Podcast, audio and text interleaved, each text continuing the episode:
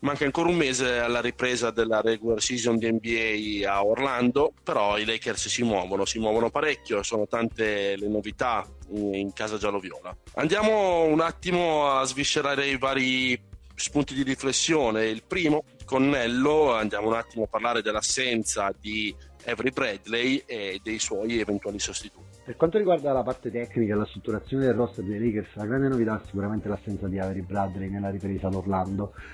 A prescindere dalle motivazioni della scelta, Bradley arriva per i Lakers su un ruolo importante.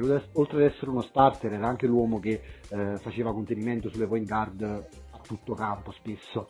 Eh, questo tipo di lavoro è particolarmente importante quando si affrontano giocatori che vanno limitati molto lontani dal ferro, mi viene da pensare a Westbrook, ma soprattutto a Lillard, che potrebbe essere uno dei nostri avversari al primo turno.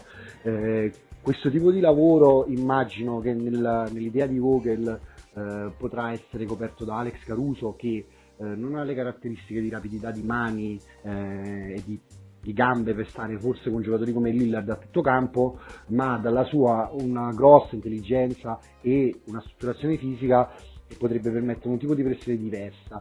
Eh, ovviamente non ci dobbiamo aspettare le stesse cose, ma eh, immagino che dal punto di vista di compiti questa sarà la sua la sua, l'alternativa a Bradley. In attacco eh, Bradley aveva avuto anche dei buoni momenti ultimamente, viene da pensare alla partita con i Clippers in generale, eh, stava facendo bene anche in uscita eh, dal pick and roll con Howard, abbiamo visto particolari situazioni durante l'anno create apposta per questo tipo di gioco a due. Eh, Caruso anche in questo senso non probabilmente coprirà lo stesso vuoto e KCP che è l'altro giocatore che avrà i minuti, una parte dei minuti di Bradley, non è assolutamente un giocatore comparabile dal punto di vista di ball handling, però eh, ci garantisce una qualità eh, in apertura del campo per percentuali e per capacità di muoversi senza palla che eh, Bradley non ha. Eh, in generale nella, nell'alternanza delle rotazioni si era parlato tanto durante l'anno anche del fatto che i Lakers avessero troppi giocatori in quel ruolo e che uno fra Rondo, eh, KCP, eh, Caruso e Bradley avrebbe perso molti minuti e ad un certo punto della stagione pareva potesse essere Alex Caruso. Eh, sinceramente io sono contento che eh, Caruso abbia l'opportunità di giocare eh, qualche minuto in più perché ha dimostrato durante l'anno di valere eh, gli 8-9 giocatori che giocheranno minuti importanti nei playoff e ci può dare soprattutto per la sua capacità di giocare insieme a LeBron una modalità offensiva particolarmente flessibile Ovviamente ci si aspetta da lui qualcosa di meglio dal punto di vista del, del tiro da tre e magari anche qualche giocata in più in uscita dal pick and roll, però non ci si può aspettare che eh, diventi Nash dall'oggi al domani.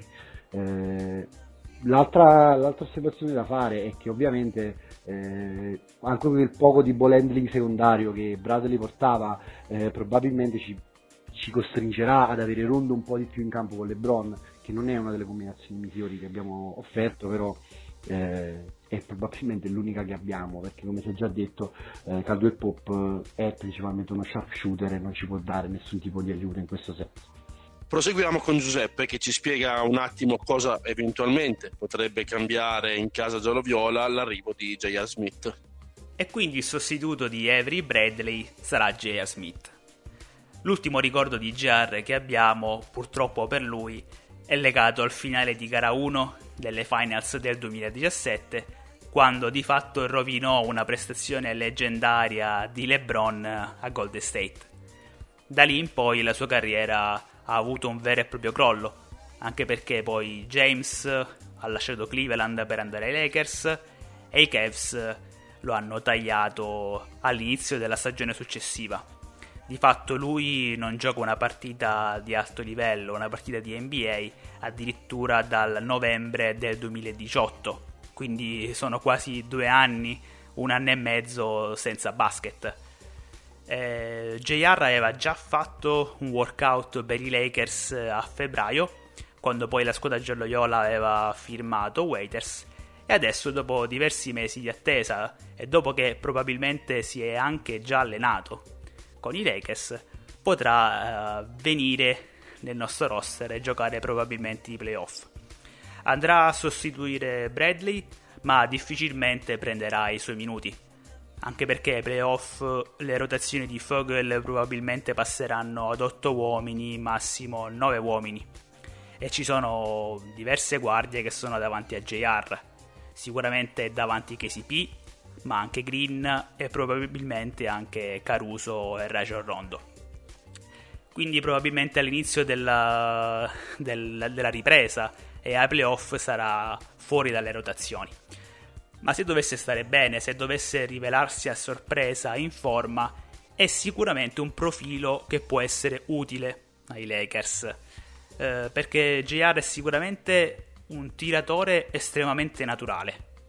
Ha il 37% da 3 in carriera, che è una buona percentuale. Ha già giocato con LeBron, e questo è sicuramente un plus. E poi un aspetto abbastanza sottovalutato, soprattutto negli anni migliori della sua carriera, è la sua difesa sugli esterni direi non tanto una buona difesa sulla palla, ma quanto off the ball, cioè lontano dalla palla. Lo ricordiamo infatti difendere molto bene nel 2016 contro Steph Curry alle finals, quando eh, dimostrò una buonissima capacità di passare sopra i blocchi e di avere in generale una difesa abbastanza tosta. Quindi vedremo quale sarà il, il suo contributo in Maya Lakers siamo sicuramente tutti quanti molto curiosi. E infine Filippo ci racconta un attimo il calendario e per quella che poi in realtà eh, dovrebbe essere una eh, specie di pre-season che ci accompagnerà finalmente ai playoff. L'NBA ripartirà il 30 luglio e vedrà subito protagonisti i Lakers che incontreranno, come è successo all'inizio di questa stagione, i Clippers. Saranno otto partite in eh, meno di 12 giorni, molto ravvicinate con un solo back-to-back però, nel quale i Lakers affronteranno prima Oklahoma City, dopodiché i Rockets. La partita con i Rockets tra l'altro è una su cui mettere il focus, perché l'ultima sconfitta diciamo ha segnato un po' i Lakers che eh, si sono ritrovati ad affrontare una squadra che non ha centro e non è riuscita a dominarli fisicamente. Quindi sarà una partita assolutamente da guardare. Di queste otto partite sicuramente i Lakers le useranno come riscaldamento in vista dei playoff, dato che basteranno solamente tre vittorie per avere il primo seed a ovest e due vittorie nel caso i Lakers riuscissero a battere nell'opening night i Clippers. Nonostante ciò, questo non è del tutto scontato, diciamo, perché mh, i Lakers comunque hanno la, la strange of schedule tra le più complesse, la quarta, tra l'altro, e non bisogna dare niente per scontato dopo mesi di inattività. Detto ciò, una cosa da sottolineare saranno gli orari nei quali i Lakers giocheranno, ovvero la maggior parte alle 6 di pomeriggio, che è un orario piuttosto favorevole rispetto alle... a mezzogiorno e mezzo o alle partite delle 3.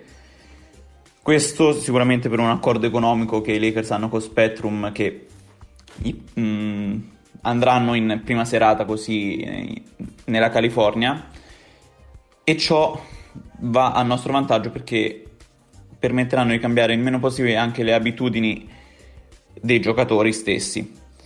Detto ciò, appuntamento al 30 luglio alle 3 di notte, anzi il 31 luglio alle 3 di notte italiane con Lakers Clippers.